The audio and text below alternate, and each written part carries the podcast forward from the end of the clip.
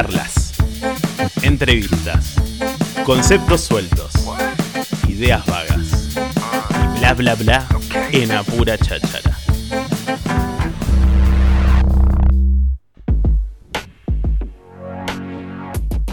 Estamos acá en el estudio con Gustavo Ojeda, uno, de los grandes cultivadores eh, y conocedores del mundo canábico. Hemos tenido acá en su momento eh, un segmento que compartimos mucha información con él y bueno, ahora lo tenemos aquí presente nuevamente para charlar un poquito. ¿Cómo andas, Gus? ¿Qué tal? Bien, gracias, gracias. Y sí, hace muy poquito, unos días, me acordaba del segmento porque estaba revisando imágenes viejas. eh, Marea Verde. Marea Verde, exacto. Y habíamos, me vi que habíamos hecho un montón de cosas porque tenía todos los flyers juntos y claro, de repente era, ah, mira, mira todo lo que pasó. Entrevistas y llamadas con un montón de gente. Sí, sí, estuvo muy, muy buena. Sí, esas buena cosas que esa. parece que pasaron hace un montón y que fueron más, más, más cortas por ahí y en realidad esto que decís, cuando uno mira decís, ah, pará, pará, fue un montón y hablamos con un montonazo de gente Sí. de distintas partes de- del país Sí. con mucha, mucha data. Bueno, contanos ahora en qué, cómo, cómo está el mundo canábico. El mundo canábico está pleno. Está bien. Cada vez más. Es, es, a ver, sigue avanzando como lo viene haciendo hace un montón de tiempo, pero bueno, eh, este último año, estos últimos dos años sobre todo, eh, cambiaron un montón de cosas, están eh, por ahí ampliando los, los derechos, eh, no solo de las personas a la hora del cultivo y demás, sino también en, la parte comercial, en la parte de los emprendimientos, ahora también en la parte de, la industria de los alimentos, es como que sigue avanzando un montón, que es algo que no va no va a cambiar y que le va a venir bien también a todo este país pobrecito tan castigado. Creo que el, el mundo canábico tiene también un montón para dar en lo que es en, en la economía y en la industria, porque bueno, genera, sigue generando laburo, sigue generando eh, un montón de cosas que, que están buenas. Y por otro lado también eh, la parte del activismo y de, la, y de las personas usuarias y, y la comunidad que se sigue ampliando porque, porque es así, porque es algo que, que por fin eh, se, Se le está abrieron- se le entendiendo. van abriendo las puertas como, como por ahí hace tanto que se lo merece. Sí, hace poquito me acuerdo que eh, yo había traído una, una nota al respecto sobre la cuestión de, de lo industrial, ¿no? Que por ahí muchas veces queda de lado. Es como que parece que el mundo canábico tiene que ver con o lo medicinal o lo recreativo únicamente. Y en realidad es muchísimo más amplio y como bien decías, abre un montón de, de ramificaciones que podrían ayudar muy positivamente a, a la industria argentina y a la economía, ¿no? A raíz de eso.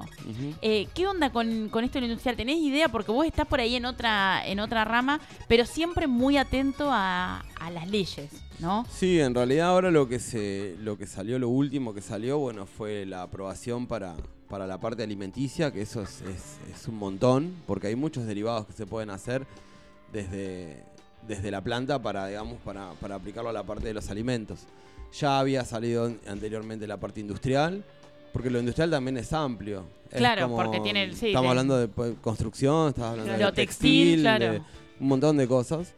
Y ahora con la parte de lo que es de alimentos también. Es, es algo que, que es, es nuevo para esta parte y que por ahí abre la posibilidad del uso de las semillas como alimento también y todos los ¿Y ahí cómo que se pueden sería? ¿Desde el lado nutricional de la el semilla o desde el lado medicinal Desde que el puede...? lado nutricional. nutricional. Desde el lado nutricional de la semilla. Claro, qué zarpado, o sea, te Es- abre otro Sí. mundo Hay, hay- hay mucha información en la, en, la, en la última revista THC que salió sobre este tema, pero bueno, es re, es re fresquito eso.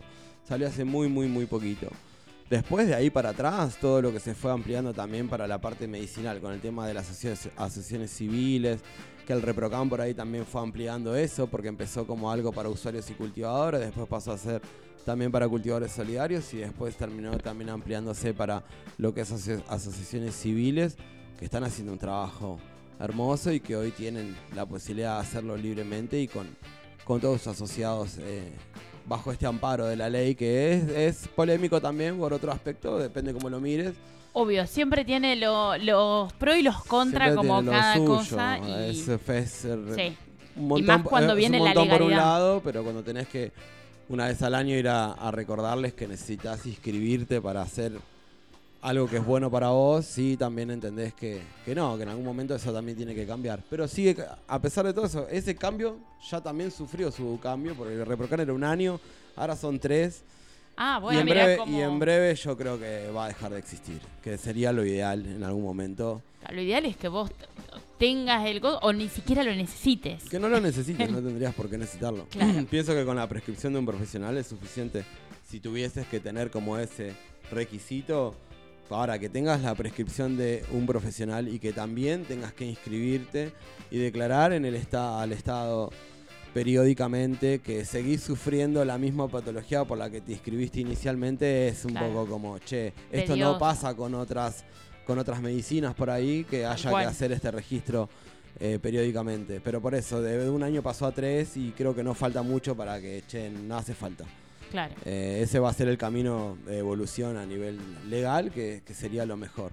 Que se va de a poco, pero ha habido muchos avances que a veces no llegan a los medios todos esos avances. Digo, de hecho, por ejemplo, lo de que son tres años, yo no, No, lo no sabía. enterar. también hizo así como, ah, mira. O sea, que me doy cuenta de que es algo que no, que, que no se sabe por ahí eh, popularmente porque no llega todo a los medios. No. Digo, llegan a veces como la- las luchas generales, ¿no? O le- Sí. la legalidad general. Y vos estás ahí siempre como en el hilado fino. Y lo que pasa es que cuando estás ahí, lo, obviamente lo tenés tenés que- más de cerca Claro. y capaz que la difusión que se le da no es tan masiva. Es como que es un tema que claramente ronda el, el- el mundo en el que tiene que ver con eso, pero en sí no es algo que sale en los medios generales Claro. como, como información. Que bueno, eso es también, habría que verlo por qué. Pero después también en, en lo interno va creciendo. En lo interno siempre creció. O sea, los avances que se dan siempre son porque atrás, como cualquier otra lucha social, primero está el quilombo, primero está la presión, la desobediencia Claro. civil y después se van adaptando las leyes a eso. Claro. Entonces esto en realidad es el resultado de lo que se va haciendo por detrás y que eso sí está bueno verlo de cerca porque vos ves cómo las asociaciones se van formando, cómo se van empujando todas esas, esas uniones que se hacen entre cultivadores, entre usuarios, entre eh, toda esa gente que, che, vamos y va y pelea y presenta proyectos y empuja. Y atrás de eso, con todo el tiempo institucional que lleva, van apareciendo las respuestas llegando, que se van lentamente amoldando esa necesidad. Por eso Y que hacen que crezca también después toda la, la- la movida de la población, porque digo, hay mucho que recién decías, bueno, esto de la desobediencia civil, pero hay mucha gente que por ahí no, como está fuera del marco de la ley, no se mueve. Y bueno, Ahora, cuando empieza a haber respuesta, empieza a haber también crecimiento de parte del usuario, de parte del que planta, de parte del Mirá, que... por ejemplo, nosotros ahora tenemos la habilitación para poder vender semillas y esquejes. Eso es algo que hace unos años era como... No podías Imposible. hacerlo. Era, era Mm. difícil pensarlo Claro. o imaginarlo. Entonces, ¿qué me suele pasar? Viene gente que quiere comprar una semilla y no tiene Reprocan. ¿Tenés Reprocan? No. Amigo, media pila. Ese es Claro. el quilombo que hubo atrás para que hoy puedas Para venir a comprarte una semilla. comprar. O sea, lo mínimo es el compromiso del otro lado como para poder también aprovechar ese derecho que costó un montón de tiempo y un montón de, de- de esfuerzo y de idas y vueltas para poder eh, tenerlo hoy en día. Que ya te digo, los que venimos hace tiempo también vemos que no tendría ni que estar. Pero el que arranca hoy y, y tiene, vos volvés 15, 20 años atrás y decís, la típica de, de gente grande ya, ¿viste? Es como, ¿sabes qué? Si en mi época hubiese tenido permiso, para... ¿entendés? A mí me corrió la cana por una tuca y vos tenés un permiso que te permite ir a comprar semillas para cultivar en tu casa y Claro. todavía esa cosecha la podés llevar con vos por todo el país, es un montón. Sí. Eh, pero bueno, el que está nuevo por ahí, que arranca ahora, por ahí es como, eh, sí, lo tendría que hacer algún día, pero es un derecho ganado que costó un montón de tiempo. Entonces, Sí, y que Ahí. tiene que ver aparte con esto, ¿no? De recién decía, bueno, tenemos el permiso para comercializar esto. Bueno, pero el permiso va de la mano de que vos también tengas el permiso. ¿no? Totalmente. Es un ida y vuelta. Y, y yo tengo el permiso y la otra persona tiene el permiso y hay gente que todavía está cumpliendo penas por comercialización Tal fuera cual. de la ley, ¿entendés? Claro. Y de eso no hay que olvidarse tampoco, porque nosotros estamos acá charlando, tomando mate, pero hay gente que está en cana porque todavía está cumpliendo una pena porque no tenía un carnet que le decía que podía hacer lo que estaba haciendo. Entonces eso también es es la parte que no, no tenemos por ahí que decir, che, no pasó, uh, qué buena onda, fiesta. No, ni un fiesta, está todo mal con eso. Y ahí en ese caso, ¿qué está pasando con gente que, como decís, está cumpliendo la condena cuando ya Está cumpliendo el la país... condena. Listo, como Fue. tiene que cumplir la condena porque fue antes de Fue que antes pasara de- todo esto y Sí, fuiste. como pasa con otras leyes también. Claro. Si lo hiciste cuando todavía no estaba regularizado o cuando estaba despenalizado, tenés que cumplir la condena. ¿Entendés? Y que condenas que, bueno, por ahí ya hemos hablado de esas cosas, pero no está bueno tampoco dejarlas ahí. O sea, condenas que, que también traen otros daños. No es sola- Obvio. o sea, es como estar en cana. Primero que tomate 10 segundos para pensar estar en Lo que puede implicar. Pero después todo el daño que causa también y que causó a las familias, al laburo, a lo vale. social en general de las personas. A la mancha que Eh, te queda para toda la vida, más allá de que, de que salgas y que tu familia te reciba con la mejor. Entonces Digo, es como que sí, no es para tirar la mala, pero es como que va avanzando todo, pero también en el camino va dejando su rastro y también tiene sus tiempos y sus tiempos que entiendo, porque a todos nos pasa con cada uno tiene su lucha social con algo que necesita y pide la representación del Estado. Pero bueno, esos tiempos no siempre se adaptan a la necesidad real, ¿entendés? Hoy la gente hace muy poco tiempo puede comprar una semilla, dos, que salieron inicialmente legales. ¿Y, y cómo hacía antes, entendés? ¿Y cómo, cómo va a ser después si esto no es lo que necesita o no es lo que quiere? ¿Viste? Y bueno, pero vamos avanzando de a poco. Bueno, dale, aguantamos un poco más. Y ahí vamos. Entonces, como que sí, pero lo Claro. que estamos más metidos ahí es como que vemos también sí, pero falta una banda. Pero no, si lo mirás como población en general, che, avanzó un montón en eso. Sí, hay industria, hay, hay legalidad para este tipo de actividades tan Sí, medio como que cotidianas en como ese cultivar, avance tener flores. se, des- se destrabó un montón de cosas Sí. rápidamente. Sí. A ver, una lucha de muchísimos años, una Sí. prohibición, lo hablamos acá hace, hace unos años, digo, la prohibición de dónde viene tiene una raíz que no tiene nada que ver con, con esto como si fuera una droga, sino que tiene que ver con otros intereses. eh, y, y lleva muchísimo tiempo, pero a medida que se fue haciendo toda la lucha, después todo ese destrabe fue bastante rápido, ¿no? Como Bastante que rápido, sí. empezó, empezó a moverse todas las fichas.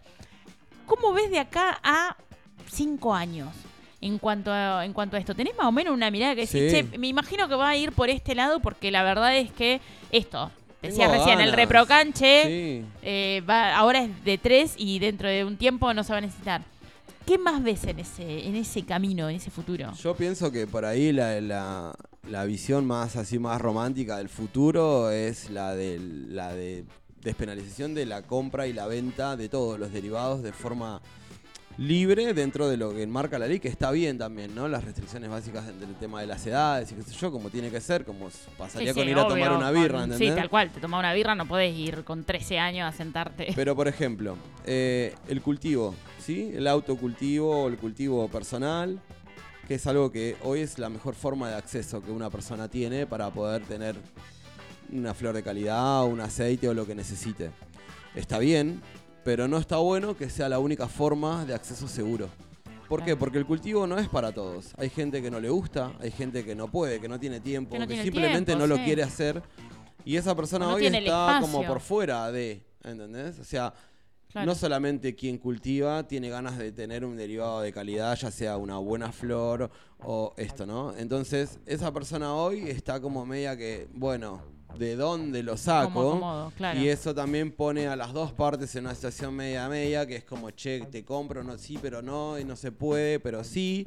Entonces, este paso de las asociaciones civiles, de los clubes de cultivo y demás, vienen a cumplir un poco eso, pero todavía les falta un montón. Entonces, para mí el futuro es el futuro del dispensario y del coffee shop en, el centro. Vas, hola, ¿qué tal? Presento mi, mi documento y quiero eso y eso. Y eso creo que para mí es como así como el arco iris de decir, si llegamos hasta ahí. Creo que ya va a pasar a ser otro tema este. Por lo menos con el de la marihuana, porque el de los consumos en general, bueno, es más amplio. Pero hablando de esto, creo que ahí estaríamos llegando a un lugar en donde podés cultivarlo o no. O no, claro, Eh, pero podés conseguirlo. No tenés que ponerte en situaciones de riesgo por ahí para poder conseguirlo. Se va a estabilizar mucho el tema de los precios y de las calidades de las cosas porque al haber eh, libertad de competencia también la gente va a poder elegir lo que mejor le parezca, ¿entendés? Entonces, si vos vas a comprar un tomate, Sí. vas a decir, che, no lo compro acá, camino una cuadra más porque voy a buscar la calidad porque hay oferta. Incluso se me Hoy- ocurre que hasta va a disminuir eh, la historieta del cogollero.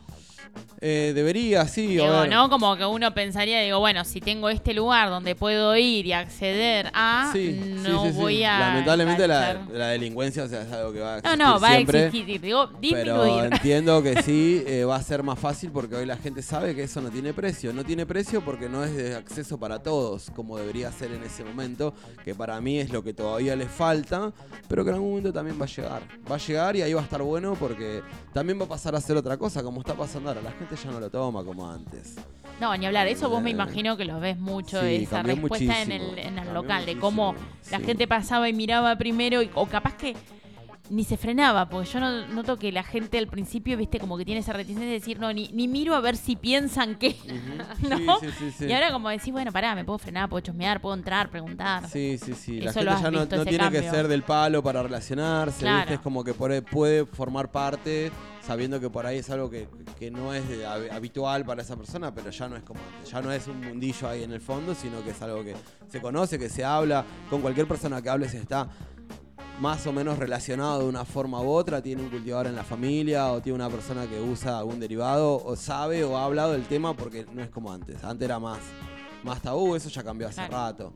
Eh, siempre hay gente que no, pero bueno. Obvio, obvio, eso va a seguir no, pasando, tal cual, no es que, que se va a terminar porque existan leyes Sí, o, sí, a- sí, o sí, aperturas, pero bueno, la apertura mental sí se va dando y Para esa gente menos. también cambió, porque hace muchos años, si querías saber, no había tanta información, no había tantos lugares, y hoy, si quieres saber, porque le dijeron que le puede servir o le interesa simplemente saber, ya está todo más hablado, más generalizado, existen lugares como el local donde vos te acercás, preguntás, ya, ya no hay tanta, tanto tabú alrededor de eso. ¿Te pasa de gente que, que va al local a, a, digo, a introducirse a un mundo que capaz que no tiene ni idea y que te Sí. dice, che, yo quiero saber qué onda? Pasa mucho y, y pasa también que hay gente que tiene una convicción personal, pero que su familia no lo comparte. Mira. Entonces en el local se acerca como, che, ¿cómo lo manejo? Y nosotros ahí también tratamos de, de intervenir, si las personas por ahí lo quieren, entre que puedan acercarse con la familia, le damos, siempre tenemos material informativo que se puede dar para que se lleven,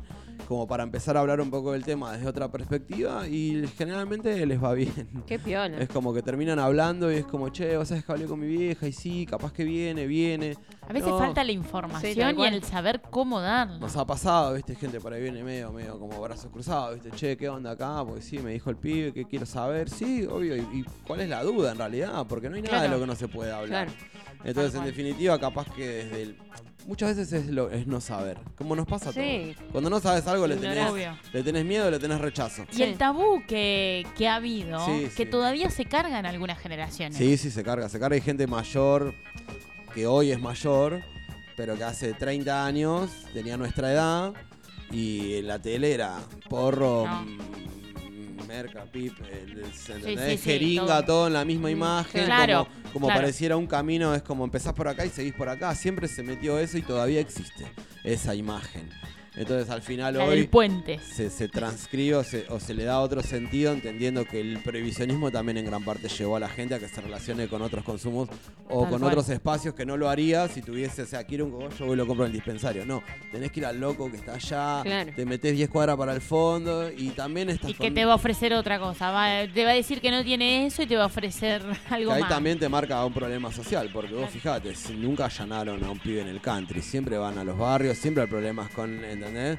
También esa, esa, esa prohibición, eso y esa criminalización siempre fue afectar a los, a los que a los que más desprotegidos están, en realidad. Tiene que ver también un poco con eso, que eso hay que también saber leerlo. Es como, che, siempre los problemas de droga están allá al fondo, ¿no? Y no es así. No, no, y se sabe que no es así. No es así, entonces también son excusas para patear puertas y bueno, y también hay gente que, ¿qué va a hacer? Es la sociedad en la que está. Obvio. Preguntar al Estado por qué están ahí también, pero eso ya es otro Ah, tema. entramos en una. Gus, ¿querés adelantar lo que se Eh, viene? No, no, no, le podemos adelantar que se viene. Bueno, un poco también en esto, ¿no? Después de tantos años de trabajar acá eh, con la gente y que este, el proceso así a nivel nacional también ha ido cambiando, también nos, nos genera a nosotros la necesidad de ampliarnos y de tener un mejor espacio. Así que dentro de poco, en más o menos un mes, un mes y medio, vamos a estar inaugurando un nuevo, un nuevo lugar acá en, en el Esa. centro. ¿sí? En realidad nos vamos a trasladar de donde estamos. Ya está todo casi listo, falta lo último, que estamos así como locos porque lo último es un montón al final. Obvio, lo- los detalles son lo peor en cualquier Faltan orden. cositas, ¿cuántas? Faltan 50 cositas, pero... no, no, pero- el detalle, el detalle que nunca termina. Sí, pero ya estamos en eso. Sí, bueno, después les voy a dejar para los chicos por ahí que van a hacer la difusión, que estamos trabajando juntos en redes sociales, que ellos van a tirar bien dónde y todo.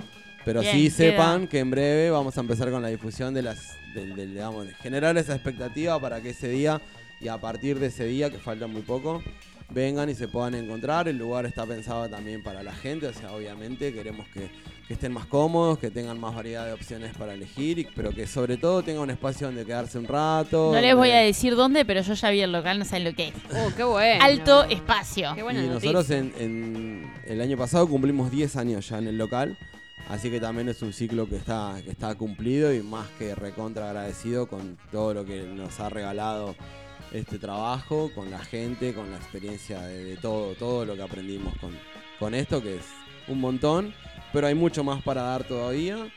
Y bueno, también adelantándonos a lo que en un futuro podría ser esto. Capaz que no pensábamos que íbamos a llegar acá eh, a- o, o que íbamos a tener estas herramientas hoy que tenemos, de esto de comercializar esquejes, semillas y y demás, semillas, que eso también es una demanda de espacio. Es como, no puedes traer dos esquejes acá. No, tenemos que tener un espacio para esto y para aquello. Claro. Y ahí sale la necesidad, entonces también hoy es como, che, también en el futuro quizás aparezcan nuevas Salgan cosas. otras oportunidades, Y claro. bueno, y entonces vamos como hacia allá y aprovechando el, el lugar que nos dieron también acá. Yo, yo estoy agradecido muchísimo con la gente de acá, porque yo sé que les costó, a todos nos costó, Obvio. a todos nos fue como, che, ¿qué onda esto? ¿Qué onda? Y hoy es como, eh, está, está bien, Está, está, bien, bueno. y si necesitas información, puedes pasar por tales lugares, Eh, eso está bueno también. Entonces saber. como que nos dejaron ser, nosotros aprendimos cómo ser y la gente también se como que se dio cuenta que atrás de esto no era lo que parecía. Gus, vamos a hacer rapidito uno de los juegos que tenemos Dale. los martes. Vas a sacar tarjetita, A ver qué pasa. a ver qué pasa. Las tarjetitas Tarjetita. mágicas. Si tenés una multa de estacionamiento no merecida, Mm, no merecida, ¿eh? ¿Qué posibilidad hay de que pelees con el policía que le aplicó? ¿Alta, moderada o baja? Eh, no pelearía, pero sí, sí, me pondría muy firme con eso. No pelearía, no. No hay, no hay chance no, no es, no es- por ahí sí, capaz que está o el, el- el pelear la multa, el pelear el... Claro, che, el no- discutirle. discutirle. Eh, sí, sí, to- Alta. todas. Todas. Sí, sí, sí, sí. Aparte, bueno, hay cosas como el tránsito que me... No, todavía, a pesar de que esté tan incorporado, no sé, tener que pagar por dejar algo que es mío en la calle me parece un Ya es no terrible. Tiene mucho sentido. Sí, tendría una gran charla con un señor o señora inspector de Inspector. tránsito. Sacate otra. Dale. Vamos con la siguiente, Gustavo Ojeda, acá en Apura Cháchara. ¿Cuál de estas profesiones te gustaría desarrollar en otra vida? A. Espía. B. Símbolo sexual. C. Piloto de carreras automovilísticas. O D. Religioso. mm, está difícil. Eh, sí, está difícil. es verdad. Yo creo que el piloto de carrera como que fue lo primero que sí. A ver, dice, Eh, y lo- me gusta lo religioso o no religioso.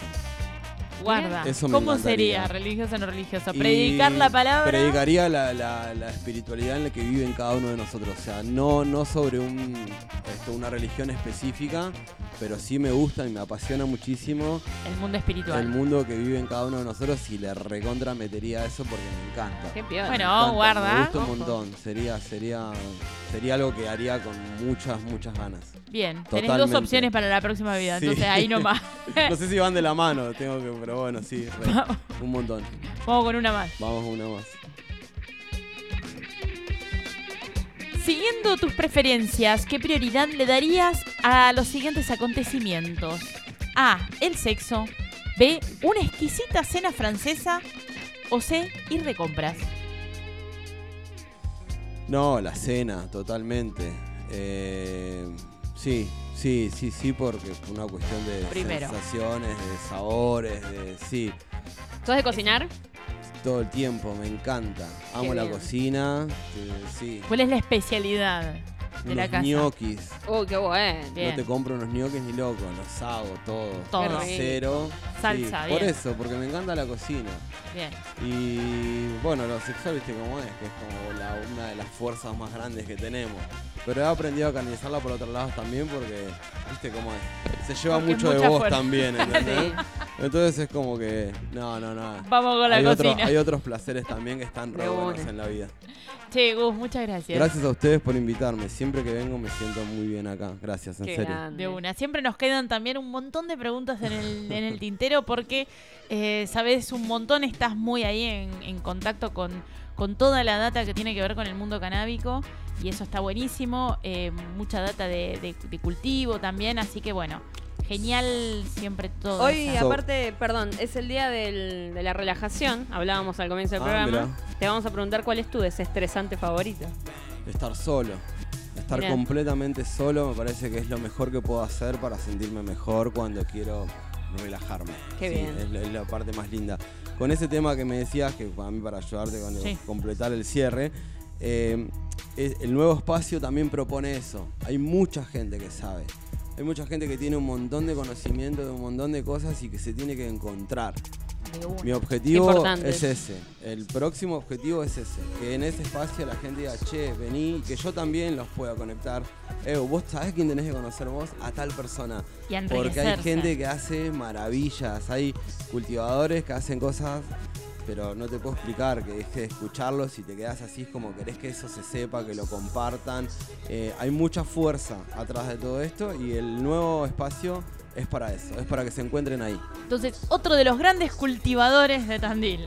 Gracias, Gracias. Gus. Gracias. Gustavo Ojeda pasó por los micrófonos de Apura Cháchara y ya nos vamos, gente. Son y 58. Nos fuimos. Nos fuimos.